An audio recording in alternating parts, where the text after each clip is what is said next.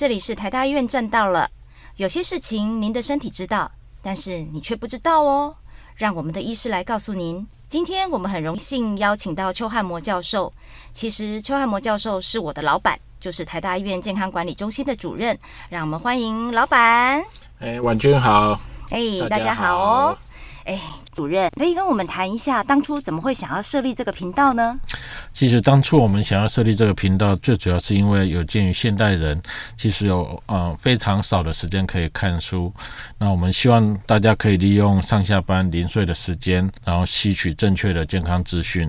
那再来是民众都很担心会不会看到的健康资讯有一些植入性行销或一些商业行为，那我们希望由台大医院的医师来提供最正确的健康资讯。呃，所以未来我们这个频道将可以期待会有更多的台大医师群们来跟我们分享维护健康的小知识吗？是的，那将来我们会定期更新我们的频道哦。哇哦，听起来真的是太棒咯。主任，其实哈，今天请到您来，一定要问您的专长的部分哦。像比如说，呃，最近最新的癌登资料有显示，大肠癌啊已经蝉联十四年，成为癌症发生率的第一名。可是听到这边哦，听众朋友一定跟我一样哦，觉得第一名就第一名嘛，好像跟我本身没什么连结跟感觉。可是如果我换一个方式跟大家做说明，每三十分钟就会有一个人罹患大肠癌，这感觉有点吓到我哎。主任，真的有这么多人吗？对，你如果换另外一个说法哦，但每十五个人有一个人终其一生会罹患大肠癌，现在已经到这个时代。那这个当然前提是说你这辈子你什么都不做，什么检查什么筛检都不做。不过的确这个癌症现在已经是我们台湾最常见的癌症。可是主任，我有一点好奇哦，到底是什么原因会让它变成我们的第一名啊？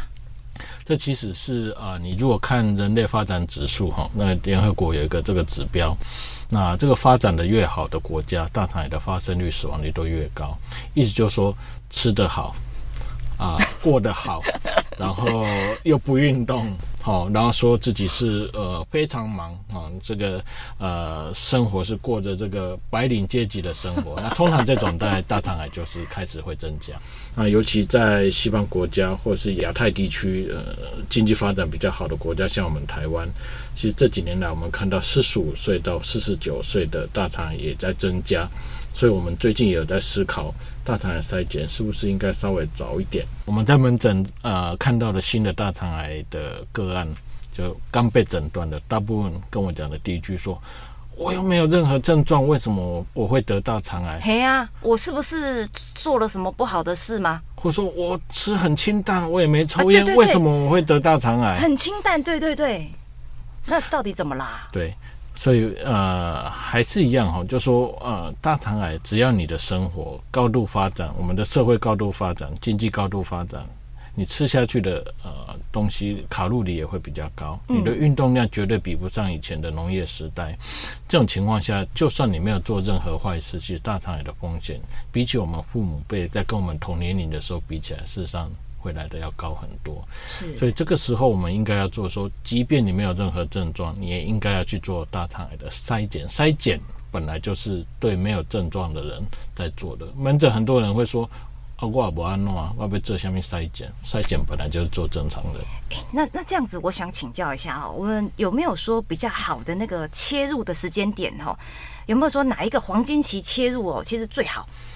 是呃，一般全世界大部分都是建议五十岁开始哦，因为我们通常在四十五岁之后。嗯，大颗的息肉开始就会长出来，好、哦、风险，但不是每个人，但风险会开始变多。那这些大颗的息肉可能经过五年之后呢，也就是你过了五十岁之后，它变成大肠癌。所以我们在所有的流行病学的资料上看起来，五十岁之后，不管是男女，啊，大肠癌的风险都会增加。这这也是为什么我们定五十岁是要开始做筛检的一个年龄。是，既然我们生活已经变得变得比较好了，可是感觉我们的风险也渐渐的增加，那我们到底呃在生活周遭，我们有没有什么样的方式可以早点来发现这个疾病？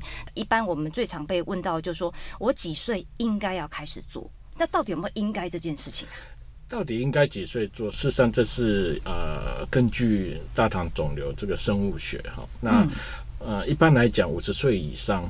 那开始大肠癌的风险会上升，或者我们应该说，从四十五岁开始，我们肠子里面会长啊、呃、肿瘤性的息肉，尤其是大颗的风险就开始增加。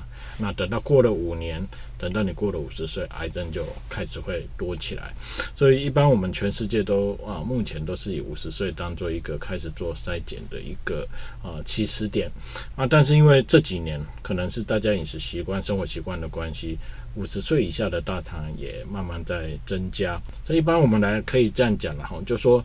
啊、呃，虽然国家筛检的一个建议年龄是五十岁开始，啊，不过如果你心有余力哈、哦，那呃你的健康志向也比较高，那你可以考虑提早五年哈、哦，也就是四十五岁就开始做筛检。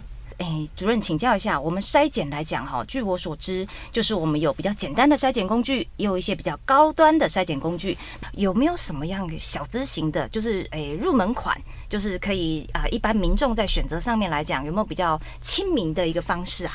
对，现在国家有赞助啊、呃，每两年啊、呃、一次的粪便潜血检查，那。呃，这个检查哈，虽然看起来很不起眼，它是一个免疫法的粪便潜血检查，它对于大肠癌的敏感度大概有到百分之八十，哦，从第一期到第四期，嗯、是那对第一期稍微低一点啊，可能只有百分之六十，但对于第二期到第三期、第四期，事实上它敏感度都在九成以上。那请教一下，为什么第一期它的敏感度反而没有那么高啊？因为第一期的大肠通常它的呃 size 它的大小比较小，所以出血量有可能会比较少，哦、或者说不一定每天会出血。是是是、嗯。那可是我我们是不是癌症早期治疗，其实早期介入、早期治疗它效果会比较好？当然当然，所以呃粪便潜血检查一般我们建议你不能只做一次，你两年后还要再做一次。嗯，那如果第一次被我们绕高、嗯、被我们漏掉的，在两年后还有可能被我们捞回来。当然那时候可能不一定是呃运气好还是第一期，但运气不好第二期，好歹第二期五年存活率也都还有百分之八十以上。所以啊、呃，我们会认为这样的一个筛检对于降低大肠癌的死亡率是非常有帮忙。那实际上我们在国家看啊、呃，用这种很便宜的检查做啊、呃，其实大肠癌的死亡率有做过跟一次都没有做过的人比起来，其实差了百分之三十五，其实还相差蛮多的。所以听起来嘛是有做有保庇啦，有保庇。但是如果你财力雄厚，你希望不是只有早期发现，你是希望你是王峰的状态，不要得到大肠癌。小康小康啦，怎么可能财力雄厚？小 康, 小康怎么办？对，小康也可以，因为台湾的大肠镜哈。自费也是小康价钱、哦、大概是两三千块了、哦、所以如果你真的要做也是可以。那不过身体的负担就会稍微比较大一点、哦、那一个是说你事先还要再喝清肠药，呃两千 C C 的清肠药事实上喝起来还蛮吃力的了、哦嗯、那第二个是说呃因为怕不舒服所以会做麻醉了、哦、麻醉醒来、嗯、虽然睡一觉还蛮爽的，不过呃其实头会蛮晕的了、哦、那也会比较累、嗯、所以这两点那我们做大肠镜的负担会比起粪便潜血检查会来的要大，因为粪便检查其实大概只有百分之七到八的人会阳性，只有这些人是需要做大肠镜。哎，不好意思，主任，我问一个比较不专业的问题哦，但是抱歉，我一定要冒昧的请教一下。我睡一觉醒来，感觉事情就做完了，可是我怎么知道你你有没有认真的跟确实的帮我把事情做完呢？对，一般啊、呃，我自己的习惯是，呃，如果呃病人做完大肠镜醒来。啊，我会跟他讲，就说呃，今天检查状况、啊，肠子清得干不干净啊？那、啊、是不是有完整的整个大肠都看完？嗯、那或者是我有没有找到什么病灶或切除了什么病灶？是。那这些当然对病人来讲是，或我们受检者来讲是非常非常关键、很重要的问题，而且这个也会牵涉到，那他将来到底该何去何从？啊、有切过息肉的人是不是应该啊多久又要回来再做追踪？是，那所以我们高危险群的部分也可以从这边来去做理清嘛。是是是，大肠镜它本身做了这一次的检查，等于是在帮你啊把你把大家分成高危险群跟低风险的族群。好，可是哎、欸、不好意思，因为其实我在坊间啊有听到，就是说其实我们不要搞那么大。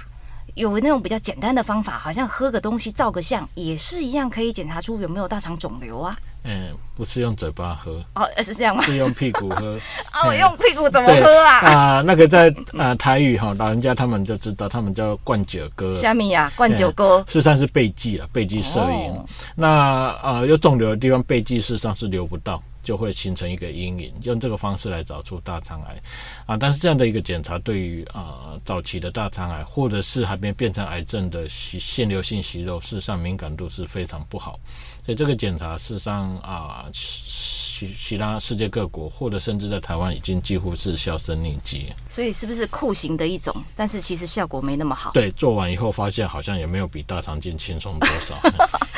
是，那主任，我这边再厘清一下我刚刚听到的一个重点哦。所以其实如果说要一检二顾，就是说其实我们透过内视镜的方式，医师可以帮您做呃检查，如果有发现息肉，同时也可以帮您做诊断治疗，是这个意思吗？对，所以大肠镜当然是我们讲的这个王牌了哈，嗯，黄金标准。不过它的缺点就是说，啊、呃，身体负担会比较大。我们粪便潜血检查，即使发下去一百个人，大概只有七个、八个会阳性。啊，大肠镜，呃，只有这些阳性的人需要做。但是如果你要直接做大肠镜，那你就是一开始你就要这个这个大张旗鼓哈，大阵仗去做准备哈。那这个当然会心理负担跟身体负担都会比较大。还有那个荷包上的负担吗？对对对，就看你那呃，主任这边可不可以就是呃简单的跟我们讲一下，就是说如果我们做了大肠镜以后，那呃有没有什么一些保养的方法可以避免一些大肠癌的发生？除了定期的筛检以外，有没有什么一些保健的方式教我们一下？对，这个很多人会问。嗯、大肠镜做完之后哈，那如果有切息肉或没有切息肉，事实上我们的做法是不太一样的了哈。嗯，那如果呃有切息肉，当然我们后面就必须要定期去做追踪，因为我们过去看其实有长过肿瘤性息肉的人，那即便切掉以后会再长新的息肉，再出来的机会会比较高。那所以你必须要定期去做追踪也好，叫做监测也好，是哦。那啊、呃，未来如果再长出来，我们就再把它切掉就可以。那如果是做完是完全正常的话呢，那你大概只要五年、十年后再追踪就可以。那有的当然会问说啊，切完息肉干我下面也要来当家。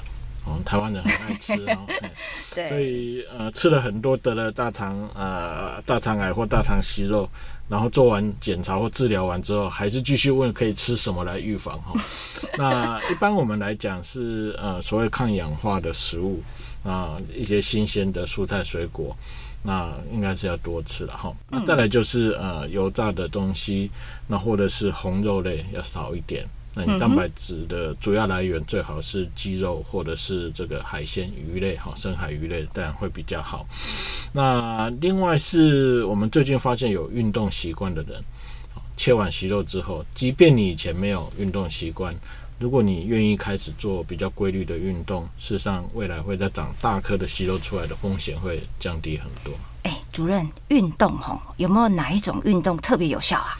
其实运动啊。呃一般来讲哈，大概就是会流汗的，心跳会加快的，是哦，所以其实快走也可以，跑步也可以，打球也可以，嗯、但是其实最重要的，除了运动的种类以外，还有一个是运动的频率跟时间。嗯，那我们比较不喜欢的是周末战士，就是礼拜六、礼拜天运动三个小时、五个小时，是一一到五完全。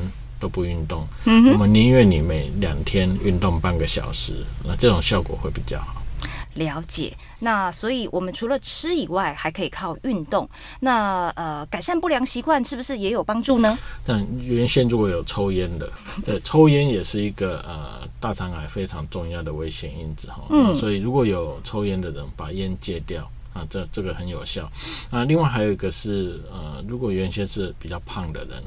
那当然啊、呃，你如果体重可以适当的做啊、呃、调整，或者是说啊、呃、可以开始运动，我想这个啊、呃、对于减减低未来再长新的腺瘤性息肉或甚至大肠癌的风险就可以啊、呃、非常有效。其实我们今天因为时间的关系，我们也只能虽然很不舍得，还想要继续挖宝，但是我们感觉呃这个部分先跟各位听众们做一个呃预告，我们会针对一个大肠镜筛检的一个呃追踪频率，给大家做一个比较完整观念的厘清，那也请大家敬请期待哦。我们今天非常谢谢邱教授跟我们分享这么多关于肠道的一些小知识、小秘密。